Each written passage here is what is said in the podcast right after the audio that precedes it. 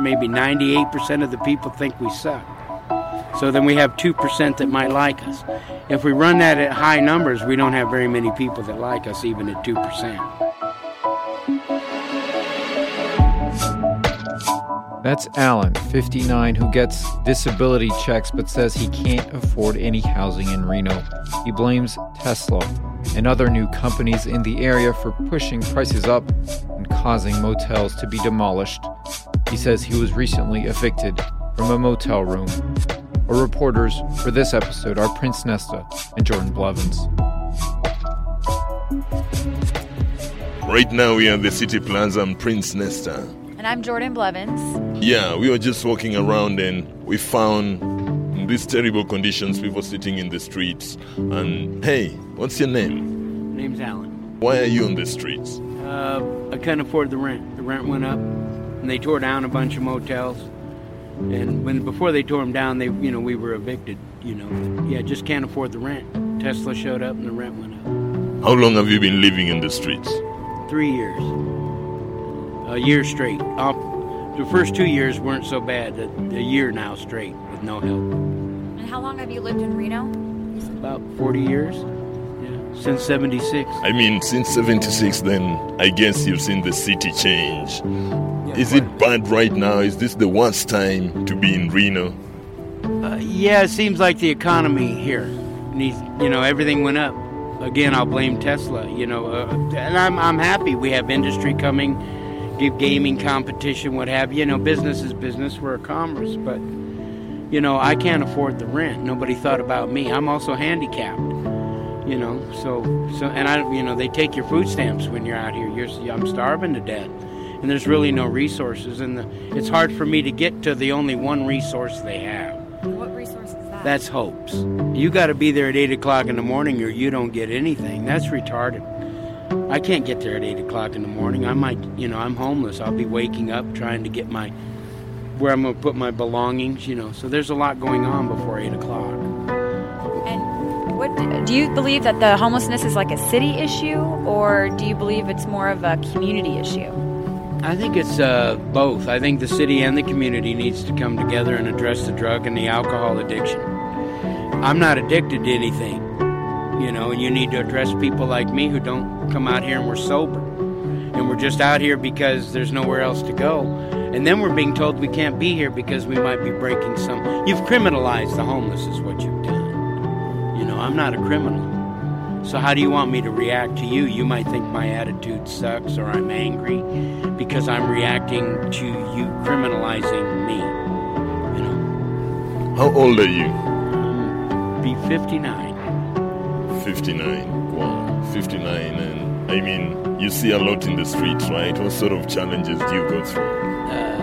Well, like getting around for me, some people have uh, food issues, you know, eating. Uh, and, and, and stuff, you know, where to put stuff. Lots of grocery carts, that, you know, those are stolen items. So they're frowning on that. But the issue is just, you know, everybody would like to have a place to stay, you know, where we can become uh, hoarders, you know, and buy stuff, you know, be, be people, you know, be like everybody else. But uh, yeah, uh, getting around for me, but a lot of homeless issues is where you put your stuff. And did you work? Uh, where did you work prior to enco- being on the streets? I worked in maintenance. I was a truck driver, did some maintenance work, you know, uh, but then I broke my back. And I didn't get it fixed right away. So I have many physical issues, hearts, my heart. I, you know, I really shouldn't even be out here. I have congested heart failure at the moment. And then I've been recently healed from spider bites from sleeping out here. That's okay, you know, it's, but it's hard. I'm to that point where I'm tired of it. That one year whooped me out here. What are some things you think this? Because you said it's both that you believe it's both a city and a community problem. So what are some things that you would hope they would realize, or you know, for help with regard to help? Uh, first thing, it's going to take money. Nothing's free, so let's let's be real. M- uh, my experience out here is most of the community is hateful towards us. Uh, you wouldn't give us a plug nickel or the time of day. Uh, I'd say I'd give that a number. Maybe 98% of the people think we suck.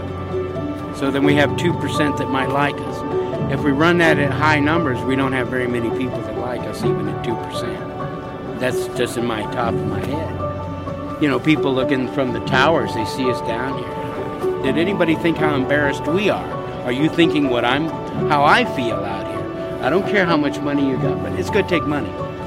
I think somebody ought to come up with some money.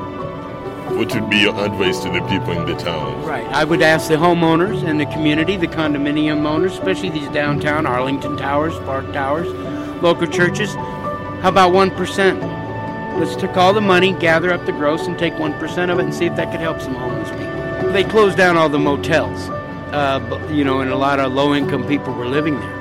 Our, our issue here is low income housing. See, I only get X amount of dollars a month. I do not have enough Social Security to pay rent anywhere in Reno, period. And my beautiful, loving government says we can't help you. I only get what I got. I can't get any more. So you have to reso. I need three hundred dollars more right now. At two hundred dollars, I can get get a place to live. Who's gonna give me that two hundred bucks? Would you? You know, how are we gonna solve that issue? And how long were you a truck driver? How long did you work? A few years, you know. Or how, how long have you paid into the Social Security system? Is what I don't know. It's been years. I couldn't tell you. I, you know, I'd work here, work there. Yeah. Yeah, I was a three, four year guy job, and then go to another one. You know, I did a lot of things. Jack of all trades. So, if I'm understanding you correctly, is it safe to say that you've worked a lot of years and you've paid into the Social Security, Yeah. but you're receiving not as much as you? No, my situation was to everybody's different. Uh, when I when I got into Social Security, uh, it's something I don't want to talk about. Uh, they gave it to me. You know, I, unfortunately, I had to sue the government to get it. You know, uh, and I should have got probably more, but I just took what I could get. You know, because I'm sick. You know, like I said, I'm out here handicapped. I'm not even getting any services for that. Are you on disability at all? Yeah. You are. Okay. So you're. And I'm, I'm I couldn't pay any rent this morning. I'm waiting for them, to, the city, to get back with me. I asked for help. When you said you couldn't pay rent this morning, are you currently living in like a motel or something? No, I'm right here. You're right I sleep right here. This is everything I own right here. This is my sleeping bag, it's my mat, and everything. Um, you said you sleep right here. Any problems with the police? Yeah, uh, we sleep. We're not. Well, actually, I can't tell you where I sleep for safety reasons.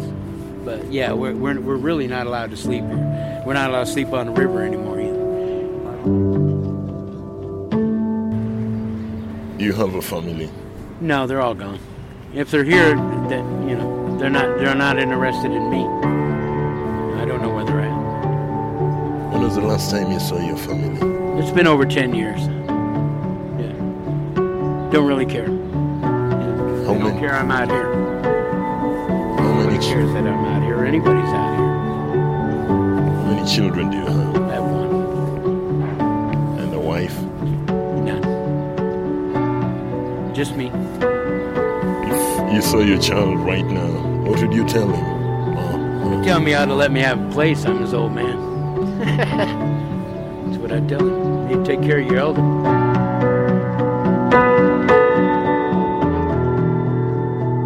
Thank you for listening to this Our Town Reno podcast episode. Here we have stories about gentrification, life on the streets, the affordable housing crisis. Find us on Facebook at Our Town Reno, at ourtownreno.com, and on Instagram at Biggest Little Streets. Check back in for next week's episode or delve into our archives and remember, help each other out.